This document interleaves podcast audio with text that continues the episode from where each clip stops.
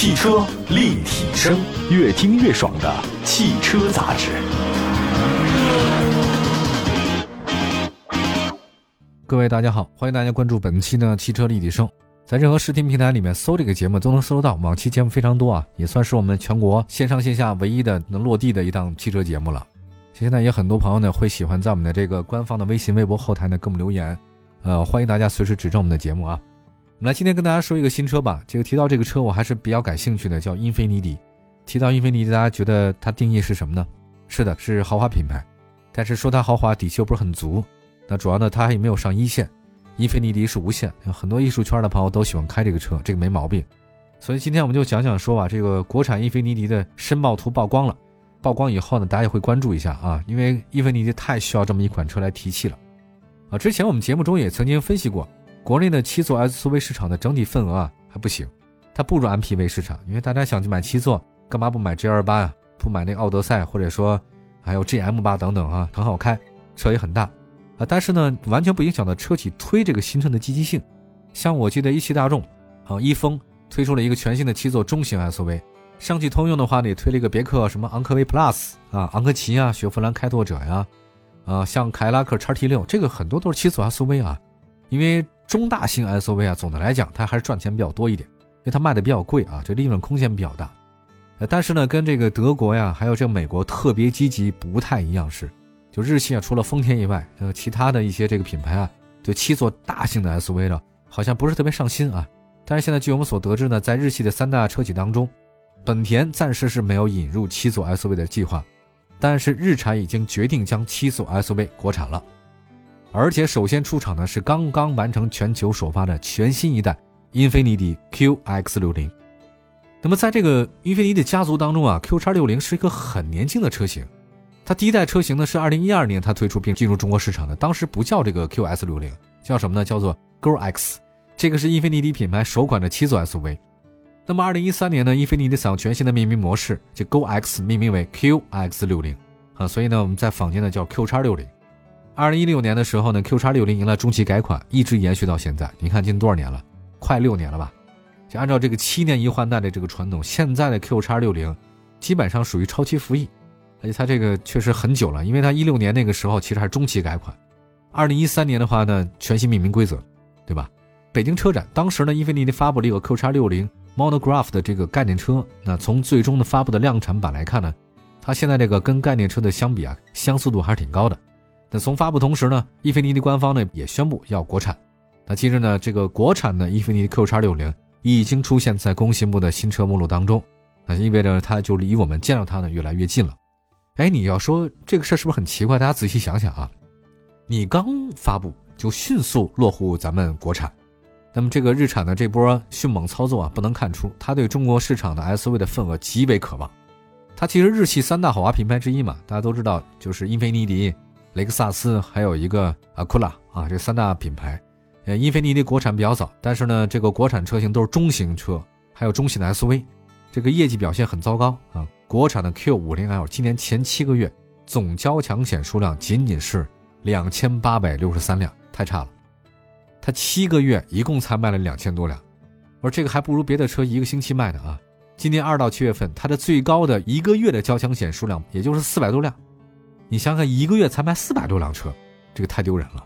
中型 SUV 国产的 Q 叉五零七个月交强险才卖了五千多辆，挺可怕的吧？而且还是 SUV 啊。Q 五零卖两千多辆，七个月；Q 叉五零卖了五千多辆。哎呀，明明是一个挺好的一个品牌啊，不知道为什么卖那么差啊！在进口车方面，英菲尼迪同样表现非常惨淡，Q 七零基本是停产的这个退市边缘，Q 六零呢是很小众的轿跑车，很少有人买 Q 六零吧。现款 Q 叉六零是今年前七个月总交强险数量仅仅七百多辆，这个数字还不如雷克萨斯 RX 一个星期卖的量。从销量来看。英菲尼迪已经是中国豪华车品牌的边缘品牌，那如果它没有在一个走量的车型来的话，它这离主流阵营那是越来越远，而且是回不来了。我们来看一下，从新车的申报资料图片来看，国产全新的英菲尼迪 Q 叉六零啊，跟海外版差不多。前脸呢是大尺寸的倒梯形嘛，内部呢配以网状式的这种镀铬，设计灵感呢来源于折纸千纸鹤，大概是这个意思啊。那个狭长的大灯造型犀利，内部呢是三段式 LED 日间行车灯。下方呢是獠牙状的进气口，新车的前脸呢是很有冲击力的。车身侧面的设计呢很紧凑，腰线比较饱满，悬浮车顶，车身侧面黑色的轮眉饰条呢很攻击性，很运动，大角度地柱很倾斜，所以这种感觉很运动感嘛，对吧？贯穿式的尾灯和前大灯呢形成了必要的呼应。那车身尺寸方面的话呢，国产全新英菲尼迪 Q 叉六零轴距是二九零零，这个不算小。那它的主要竞争对手呢就是凯迪拉克叉 T 六，我觉得全新英菲尼迪的 Q 叉六零轴距有优势，尺寸方面有优势啊。座椅布局方面的话呢，Q 叉六零有六座和七座两种布局，这也是目前流行的效果。从前到后，每排座椅都在升高，啊，这个升高的感觉还是挺好。除了最后一排，你这稍微顶，哈哈，以后个矮的坐第三排。内饰方面的话呢，海外版的全新 Q 叉六零全新的设计风格，现代感豪华版有提升，悬浮式的中控多媒体屏十二点三英寸，还有 HUD 抬头显示十点八英寸啊。这个国产的全新 Q 叉六零内饰呢，应该跟海外版不会有太大差别。动力方面的话呢，国产的英菲尼迪 Q 叉六零放弃了海外版车型3.5升的 V 六，改用了是东风自己的 KR 二零型的 2.0T 发动机，所以这个呢可能就是价格会下来很多吧。最大功率185，最大扭矩380。与国产的 Q 叉五零不同的是，国产的 Q 叉六零采用九速自动变速箱，全新一代 Q 叉六零在变速箱上的变化呢是大家比较喜欢的九速嘛，谁不喜欢越来越多呢？因为现在 Q 叉六零因为 CVT 变速箱啊。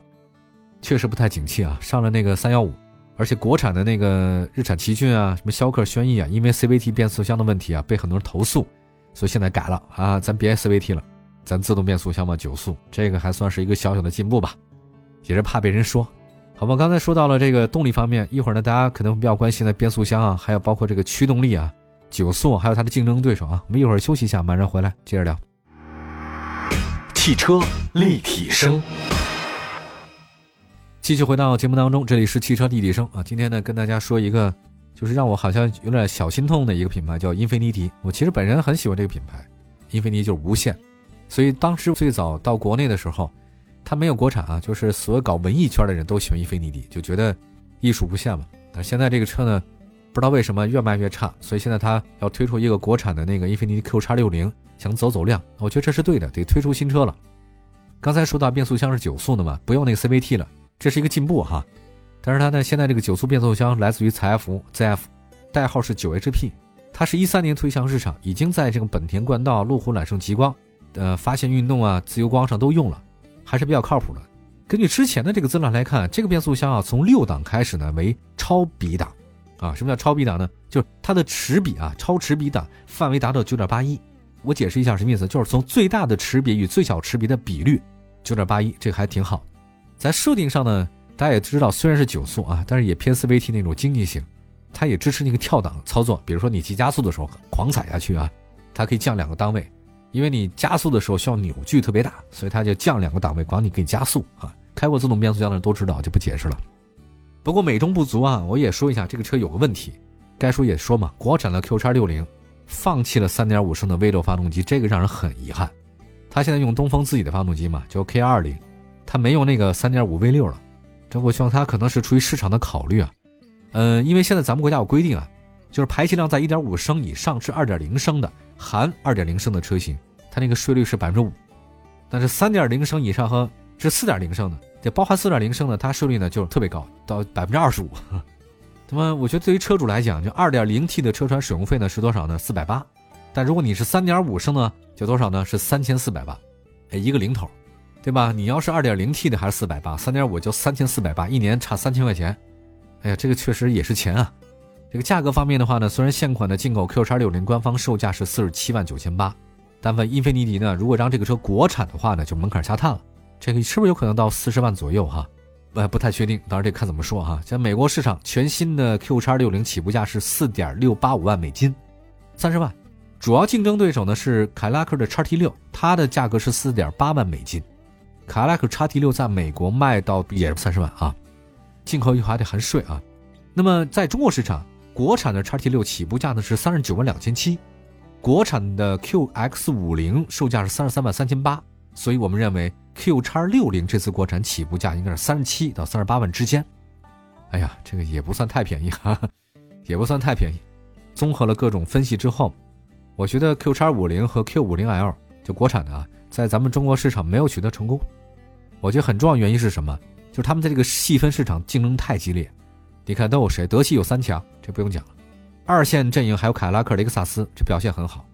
那么在豪华中型 SUV 市场里面，路虎表现也很不错啊。英菲尼迪啊，整个国产车型表现确实不太好，跟它竞争对手太强有关系。那么还有一个，相比 Q 叉五零、Q 五零 L，这次呢 Q 叉六零啊，这个车型我觉得这个细分市场竞争不太激烈。从车型级别来看，它这个介于中型 SUV 和中大型 SUV 之间。这个细分市场的话呢，消费者可选的车型就不多了。比如说这个细分市场，凯迪拉克 XT 六是业绩卖的最好的，但是今年前七个月总销量数呢也就两万多辆。啊，还有沃尔沃 XC 九零吧，这个是中大型 SUV，所以这个 XC 九零的价格门槛洽谈到五十多万左右啊，所以这个也是个选择。还有林肯，林肯飞行家也是个选择，但是它的起步价是五十万左右，所以国产 Q 叉六零，如果你要保持在四十万以内，我觉得还是有希望的，总比沃尔沃 XC 九零便宜，也比林肯飞行家便宜，而且品牌其实力度上差不多。你说林肯跟英菲尼差不多，在国际上大家都觉得这是同一个阶层的。但是你比它便宜了将近的快七八万，那你还是有优势的，对吧？还有一个从自身的市场情况来看，国产全新的 Q 叉六零的生存环境还可以啊，它这个细分市场没有德系三强，雷克萨斯也没出这么大的车，所以呢，很多消费者呢对七座 SUV 有需求。价格方面，国产 Q 三六零会跟德系三千的中型 SUV 会有一些竞争。那么宝马、奔驰五座 SUV 的钱，你能买一个英菲尼迪七座 SUV，我觉得这个还是比较吸引人的。如果没有太大意外的话呢，这次国产的 Q 叉六零的业绩应该应该会好一些吧。当然，我们这个是特别这预估一下哈。我觉得它其实卖不好原因真的挺多的。我觉得不能全怨国产，其实车的品质真的还是可以。我觉得他要找原因还非常的多，就是他得知道中国消费者喜欢什么样车型，还要包括它的宣传。因为在你这个车已经质量不算差的情况之下，你卖不好的另外一个原因就是你的这个品牌的意识可能没有达到这一点。或者说你不太了解消费者，你这个需要什么样的车型，所以这点的话呢，希望他也跟长城好好学学啊。这个是我自己个人感觉吧。就长城到现在为止，SUV 市场那么成功，他太了解中国消费者需要什么了。我觉得像英菲尼迪，包括其他的这种国外品牌的 SUV，不管你国产还是进口，你要想让中国市场这占有一席之地，一定要了解中国消费者喜欢什么样的车型。好，特别感谢大家关注本期的汽车立体声。也希望各位用车生活愉快。全国两百多个城市的朋友们都可以关注一下我们的官方微信、微博。往期节目也很多，欢迎大家随时收听。本期节目就是这样，非常感谢大家收听，我们下次节目接着聊。明天同一时间，拜拜。